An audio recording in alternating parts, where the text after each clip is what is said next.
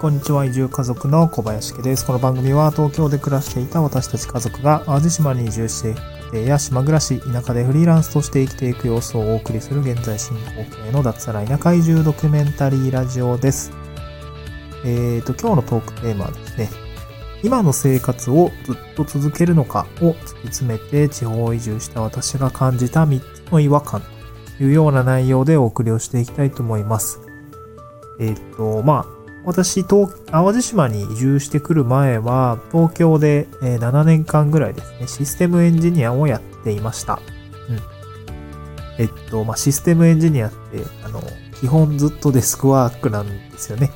あの、カタカタパソコンで、こう、オフィスに閉じこ、閉じこもってというかね、まあ、オフィスで、あの、ずっとやってることが結構多くて、まあ、当然打ち合わせとかも多いんですけど、まあ、別にそんなにこう、こう営業さんみたいにあっちらこっちら行っていくようなものでもなくて、あんまりこう、働いて、働き方もそんな大きくは変わらないんですよね。まあそれがね、いい、いいっていう人もいれば、まあなんかちょっとね、みたいな人もいると思うし、まあ普通にずっと会社員やってれば、うんとなんか思うところもたくさんあります。で、結局ですね、そのサラリーマンの生活というか、まあ今の生活をずっと続けるのかって、まあ、会社員の方であれば、なんか要所要所、要所要所できっと思うと思うんですよね。うん。私もサラリーマン7年間やってきて、その7年間やってきた中でも、えっと、ま、2年目にちょっと思って、3年目終わる頃にはなんかもう3年経ったなとかって思って。で、なんか4年5年経ってくると、なんか意外とちょっと忘れるんだけど、なんか5年目の終わりぐらいに、あ、なんかもう5年目か、このままでいいんだっけみたいな。あ、なんかポストが次のなんか昇進試験とかこう見え出すときに、いや、待て待て。この今の生活いいんだっけみたいなことを人考えると思うんですよね。で、その今の生活をずっと続けるのかっていうのを、まあ、考えていったときに、やっぱりそこには違和感があったりしたんですね、私の場合は。で今日はその3つの違和感っていう話をしたいと思います。で、この違和感についてちゃんと向き合って、こう、今の生活ずっと続けるんだっけっていうのを、まあ、突き詰めていった結果、まあ、私の場合はこの地方移住をするっていう、まあ、決断に行き着いたので、まあ、そのプロセスなんかも合わせて、あの、ご紹介したいなと思います。で、本題に入っていくんですけども、まあ、私が感じた3つの違和感ですね。今の生活をずっと続けるのかに関するですね、まあ、3つの違和感というものを感じておりました。で、1つは、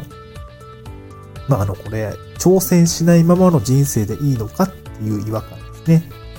まあ、20代の前半って、まあ、東京の暮らし方ですね。あの、確かに充実はしてました。あの、まあ、上京してきてね。あの、まあ、なんか東京、すごい東京に暮らしてるとかね、多分最初思ってたと思うんですよね。うん。なんか渋谷にすぐ行けるとか、うわ、新宿だとかね。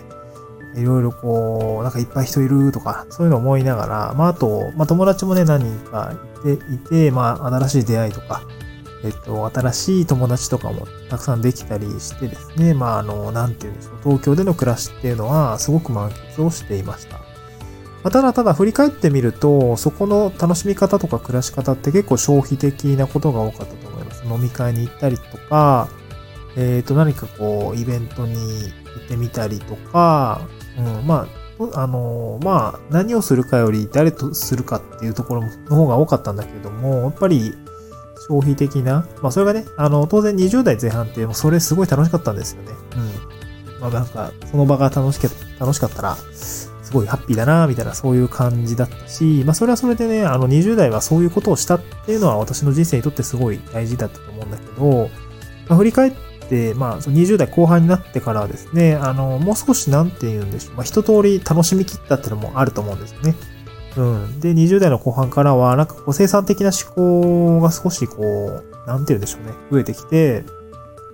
まあ、なんか挑戦したいなっていう気持ちが募ってきたんですよね。で、まあ、当然あの、もう5年、6年会社員で仕事してれば、こう仕事を通じて、まあ、なんて言うんでしょう。市場価値に出たと、市場に出た時の自分の価値みたいなものも、まあ、見つめる機会は当然増えてくるし、まあ、友達なんかは、本当に私の周りあの、転職してる人多い, 多いんですけど、まあ、転職した話とかを聞いていると、やっぱ、なんかその自分の市場価値みたいのをすごくね、あの、なんて言うんでしょう、感じ取るし、やっぱりその、何か挑戦してみたい。なんかある程度力がついてきたから、ちょっと外に出て仕事してみたいなって思うようになりました。なので、この挑戦しないままの人生でいいのかという違和感は、あの、一つずっと持ち続けていました。で二つ目は、まあ、理想の暮らしをこう追い求めずに生きていくのか、このまま生きていくのかっていうことですね。まあ、結局その、理想のライフスタイルみたいなのって今まであんまりなかった、正直なかったんですよ。なかったんですね。だからまあ、なーなーでこう生活をして、普通にね、生きてきたんですよ。まあ、会社員ずっとやってたし、まあ会社員の働き方しか知らなかったからね。正直。周りにそういうゴリゴリフリーランスやってますみたいな人いなかったから、まあ、そこに何か違和感を唱えることも特になかったんだけれども、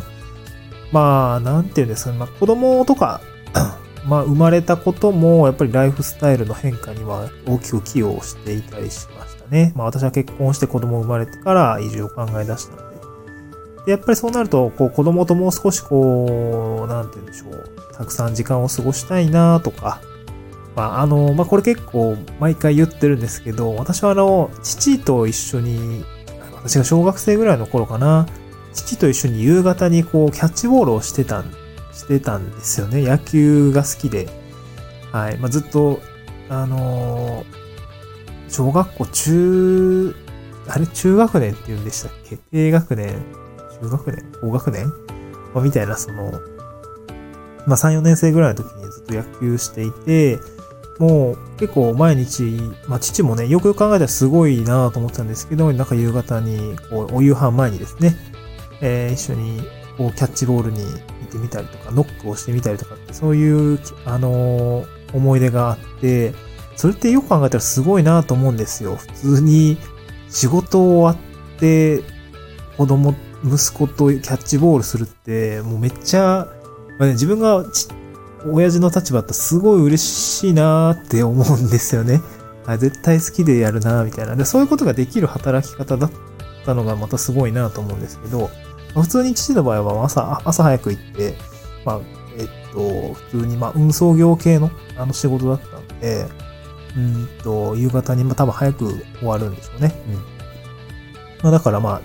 うんと、まあ、9時5時って言ったらあるかもしれないですけど、まあ5時に終わったら普通に帰ってこれるわけですっていう方にちょっとやって、みたいな、そういう生活ね。ま、残業が、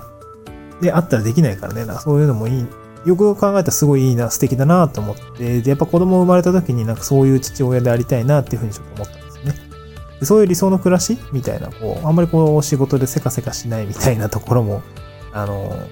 子供と過ごす時間を確保するためには必要かなと思ったりとか、まあ、そういうことをやって、その理想の暮らしを追い求めずに生きていくのってどうなのみたいなところですね。その結局理想のライフスタイルみたいなのを目指すためには、まあ、会社員の経験だけでは、まあなんか私の場合はダメだなと思いました。まあ現代、まあ今、えー、自分の父の世代とまたちょっと時代が違うからね。うん、なんか今の時代で言うと、まあ会社員の経験だけではダメなのかなというふうに思いました。なので、まあ理想の暮らしを追い求めずにこう生きていく。まあこれもある意味挑戦だと思うんですけどね。こう生きていくのはしていかなくていいのみたいな違和感があります。で、もう一つが、あの、最後三つ目が変化しない人生でいいのかっていうところですね。まあこれも比較的、まあ挑戦のニュアンスに近いと思うんですけど、なんて言うんですね。私もなんか振り返ってみると結構飽き、飽き性なところもあるのか、こう、なんていうんですか、変化しない人生いいのか、ちょっとね、今のその20代後半までで会社員7年間ぐらいやってたタイミング、まあ5、6年やってた頃から少し多分飽きてきたんでしょうね。あの、人生に。うん。変化がもたらしたいなと思ってたとで。まあ、やっぱりその、変化するとかってやっぱりリスクがあるので、そのリスク、まあ私もあの変化したいとは言っても結構慎重派なので、すごい保守派なんですけど、えっと、石橋叩いて渡るようなタイプですね。で、やっぱりリスクから考えました。じゃあその挑戦するのにリスクが下げられるフィールドってどこなのかなっていうと、やっぱり都心で、うん、挑戦するのってやっぱり何かとお金がかかったりするんですよね。まあ、競合も多かったりするし。で、やっぱ地方には、それを、なんかこう、なんか挑戦するには地方がこうね、やっぱりいろいろ調べてみると、初期投資だったりとか、えー、っと、まあ、ないものが多いからね、あの、不便の一方で、それってチャンスだよね、みたいなところもあったりするし、その、まそういうね、リスクが下げられるフィールドが地方にはあったので、私はこの地方移住っていうことを選択しました。まあ、こういう感じでこう変化したい。じゃあ変化するにはやっぱりリスクがあるよね。じゃあリスクが下げるには地方の方かな、みたいなこう、プロセスで、まあ、その変化しない人生でいいのかって向き合ったときに、じゃあ、え、何、えっと、人生を好転させるためには、その一つの手段として地方移住があるなっていうふうに行き着いた次第でございます。で、まあこういうね、あの、なんていうんですかね。うん。まあ今の生活をずっと続けるのかっていう違和感に対して、こう、しっかり自分の気持ちをこう向き合って、あの、じゃあどうしたらいいのか、人生を好転させるためにはどうしたらいいのかっていうことを、ま、考える必要が、まあ私にはあったんですよね。残りの人生を考えたと。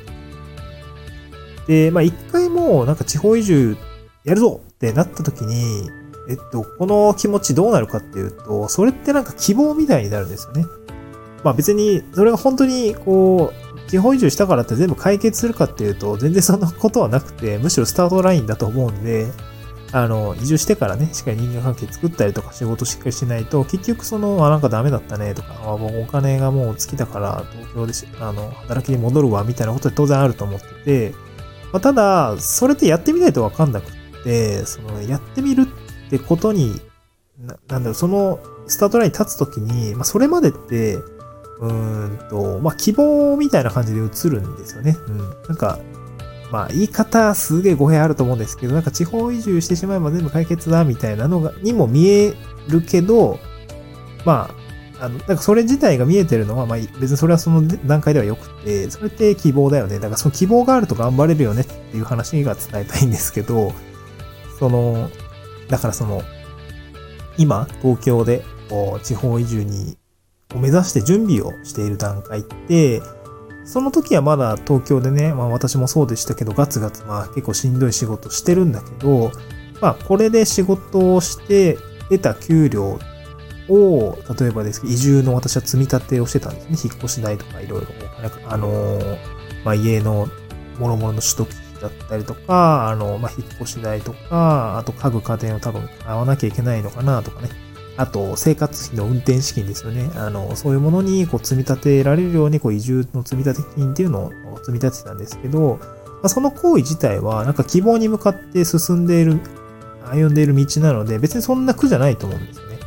その準備自体も、あの、まあ楽しい、あの何か物事が進んでいるなというふうに感じるようになってくるので、なんかそこは別に苦じゃないんですよね。うん。こういう感じでこう、移住を進めていくと、なんかすごい気持ち的には別に東京にいて、まず、まだ地方移住してないんだけど、地方移住に向かうっていうだけで、あの、まあ、それは希望に向かって、まあ、ことを進めているっていう自分の歩みを感じることができて、なんかこう、すごくね、あの、気持ちいい生き方になると思うんですよね。まだ移住していなくても。うん、そこがね、あの、地方移住を考えること自体が私はなんかすごく、それはその人のためにとっていいことなのかなというふうに感じ。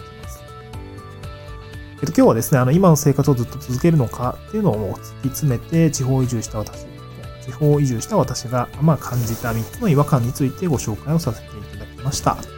また次回の収録でお会いしましょう。バイバーイ。